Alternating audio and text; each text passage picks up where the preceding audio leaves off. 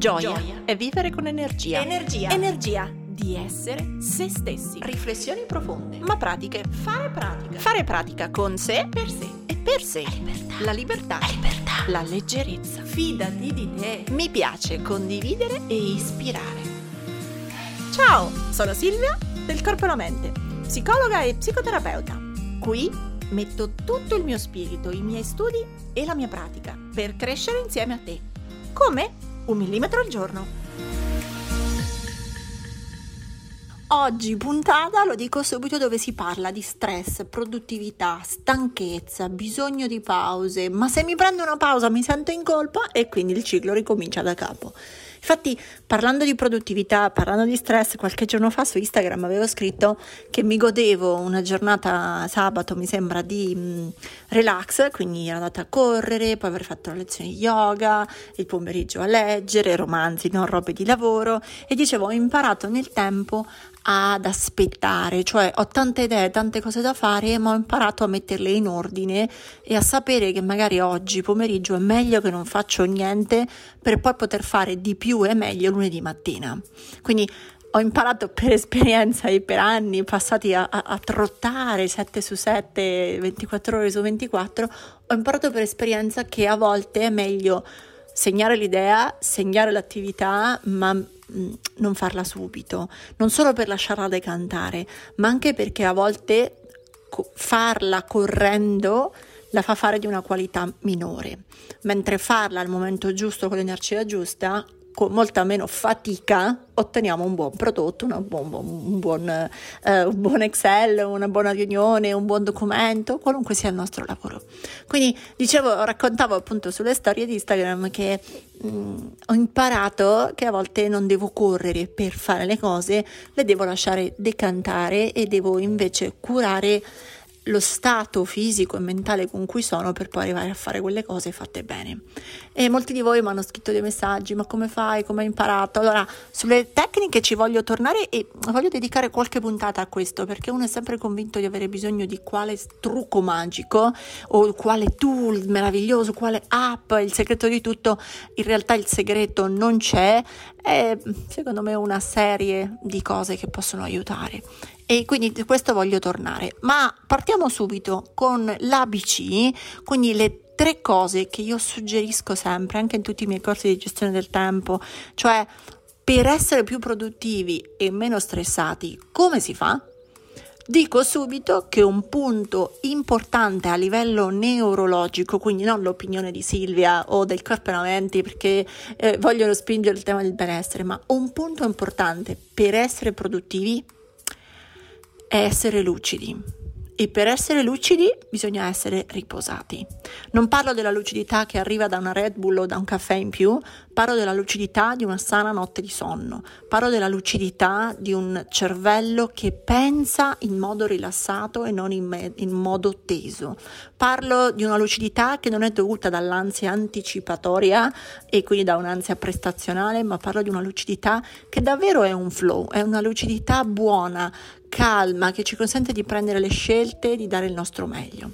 Allora, ripesco anche in questo caso un audio da, preso da un video del canale YouTube. Vi ricordo che tutti i video di gestione del tempo sono in una playlist all'interno del canale YouTube Il Corpo e la Mente che si chiama proprio Gestione del Tempo. Quindi, se siete fan e volete più consigli rispetto a solo quelli che sentirete in questa puntata, tutta la playlist Gestione del Tempo all'interno del canale è sempre a disposizione.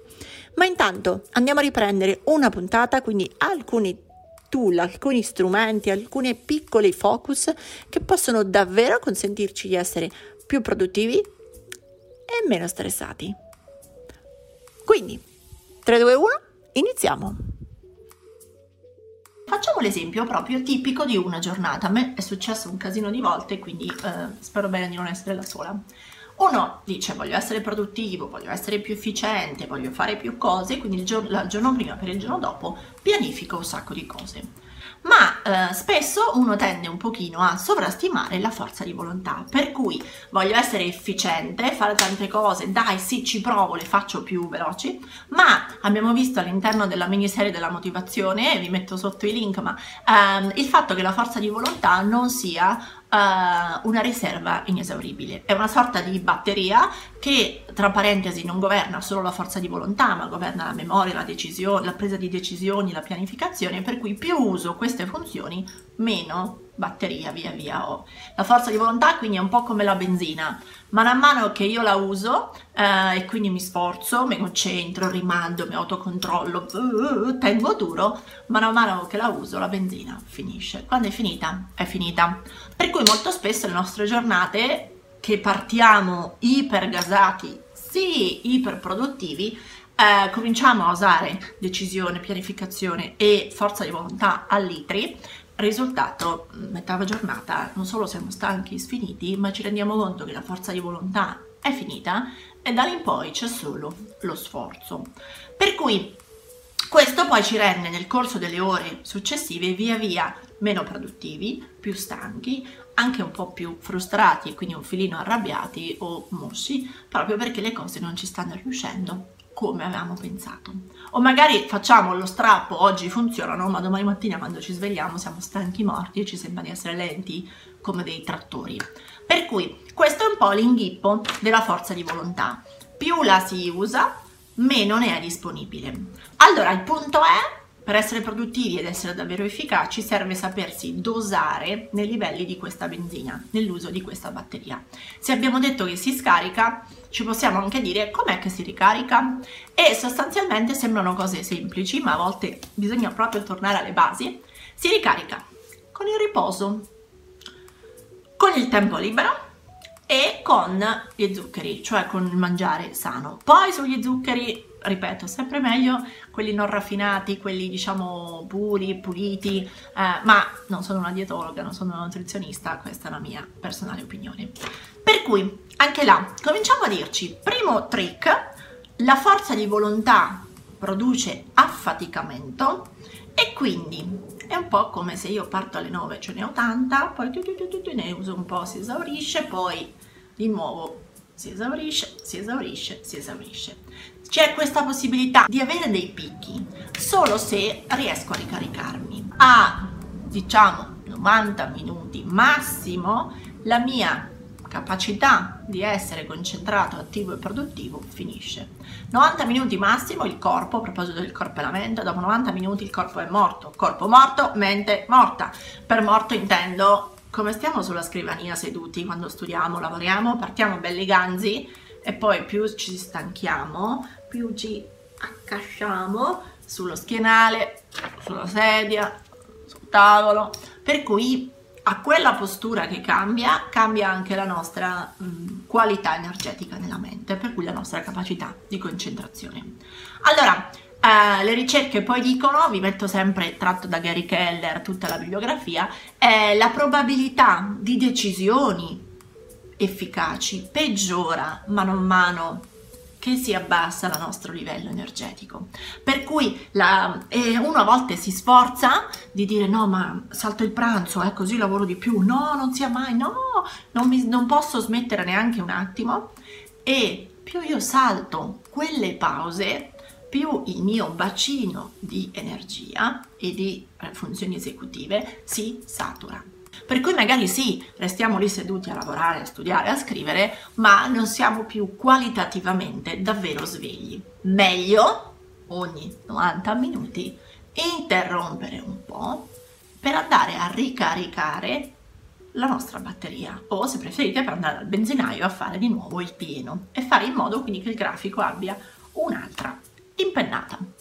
In questo senso, allora, che cosa si può fare? Adesso voi mi direte, eh, ma io mica posso fare sempre pause, sia che lavoro, sia che studio, ho dei ritmi da mantenere. Certo, a volte servono davvero pochi minuti per fare cose anche molto semplici.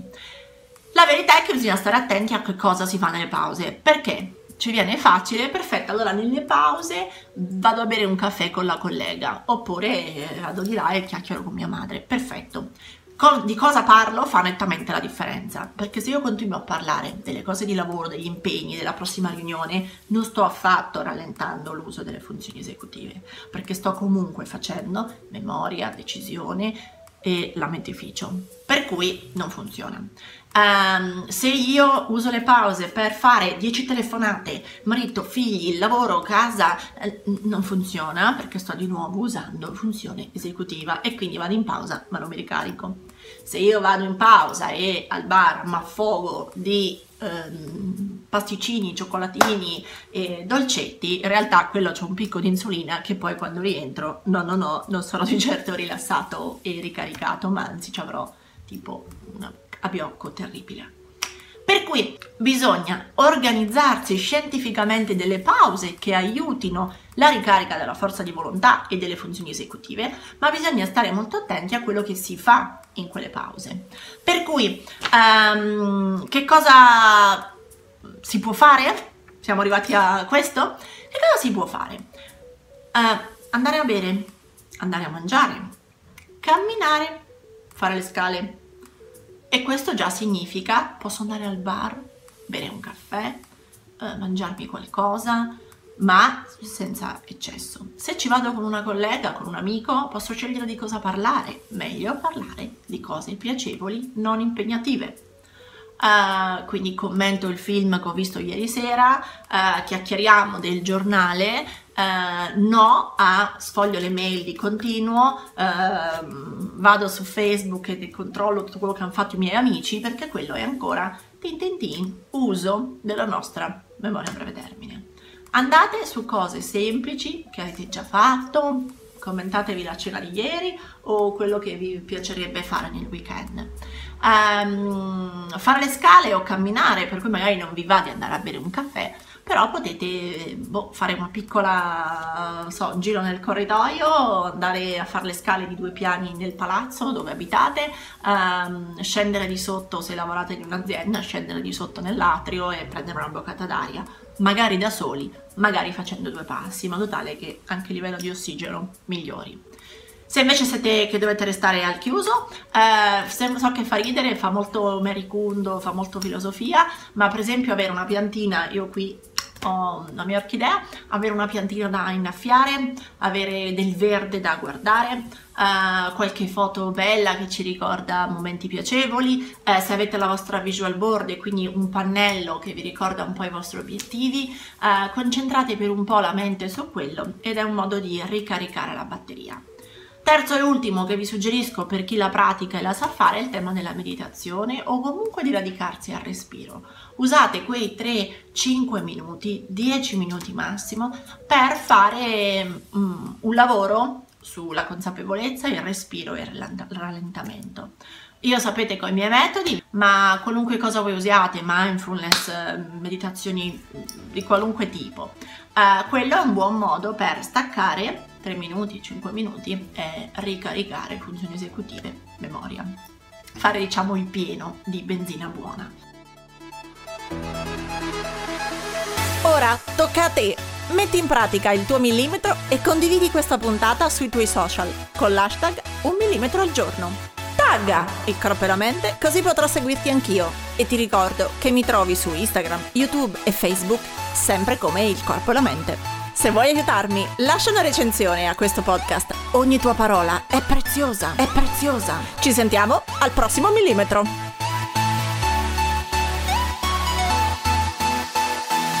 Ricaricati.